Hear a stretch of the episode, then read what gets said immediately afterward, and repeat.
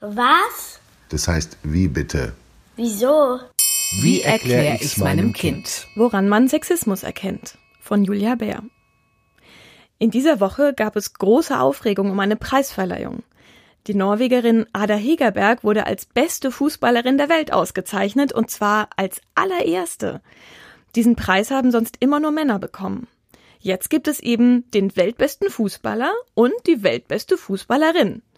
Und dann sagte der Moderator etwas ziemlich Peinliches. Er fragte sie auf der Bühne, ob sie twerken, also einen sexy Tanz aufführen könnte. Ada Hegerberg sagte einfach nein. Aber viele Leute regten sich anschließend auf, weil diese Frage so sexistisch war. Und andere fragten, was denn daran sexistisch sei. Was genau Sexismus ist, wissen also auch viele Erwachsene nicht so genau. Es gibt auch immer wieder Männer, die jammern. Was darf man denn heute überhaupt noch sagen oder tun? Alles wird als sexistisch ausgelegt. Dabei gibt es eine ganz simple Grundregel. Man erkennt eine sexistische Aussage daran, dass ein Mann sie niemals zu hören bekommen hätte. Im Fall von Ada Hegerberg ist es nämlich so, dass vorher mehrere Männer ausgezeichnet wurden und keiner von ihnen wurde aufgefordert, sexy zu tanzen. Sexismus hat immer mit den Erwartungen zu tun, die an Frauen üblicherweise gestellt werden und mit den Vorurteilen, die Frauen gegenüber gelten. In dem Fall also, eine Frau muss hübsch und sexy sein, damit Männer was zu gucken haben. Also kann die hier doch mal für uns tanzen.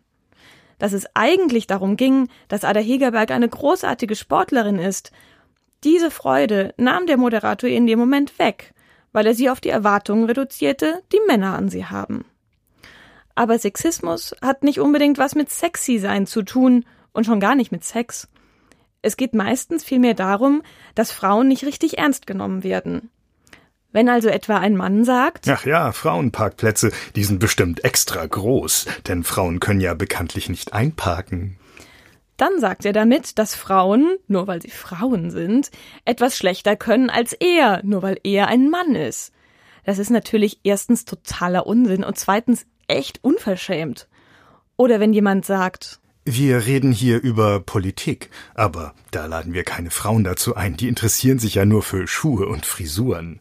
Das ist nicht nur Unsinn und unverschämt, sondern es hält Frauen auch gezielt von wichtigen Diskussionen fern.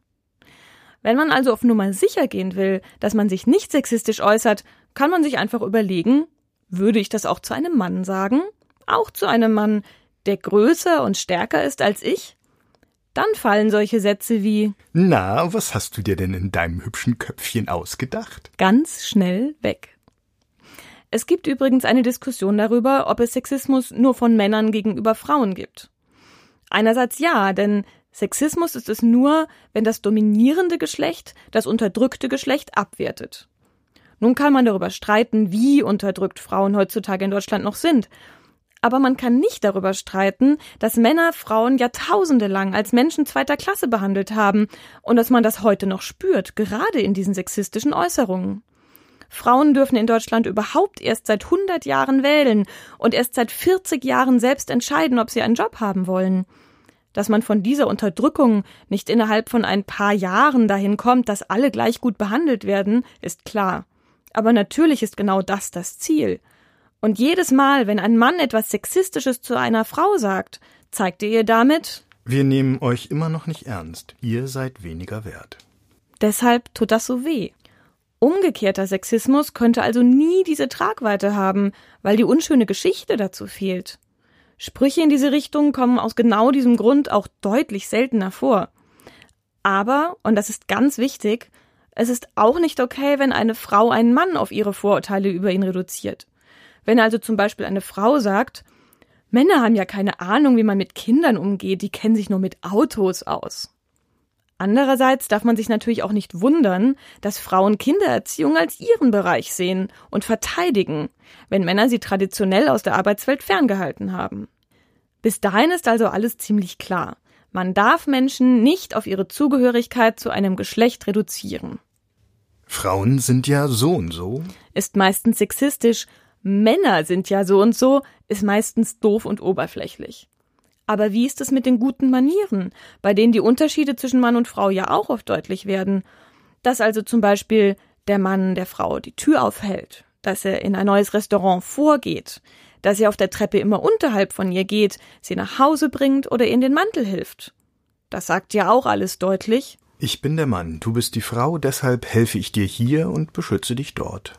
Manchen Frauen stinkt das. Andere finden es einfach nur freundlich. Und die meisten Frauen halten ja auch Männern die Türen auf, wenn es gerade passt.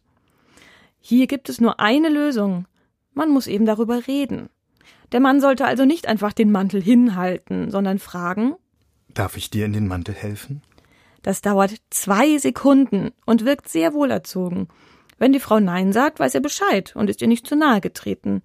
Und wenn eine Frau wirklich Hilfe braucht, kann sie das einfach sagen. Übrigens genauso wie der Mann. Denn in den Mantel geholfen zu bekommen, ist wirklich total praktisch und komfortabel. Egal ob ein Mann ihn hinhält oder eine Frau.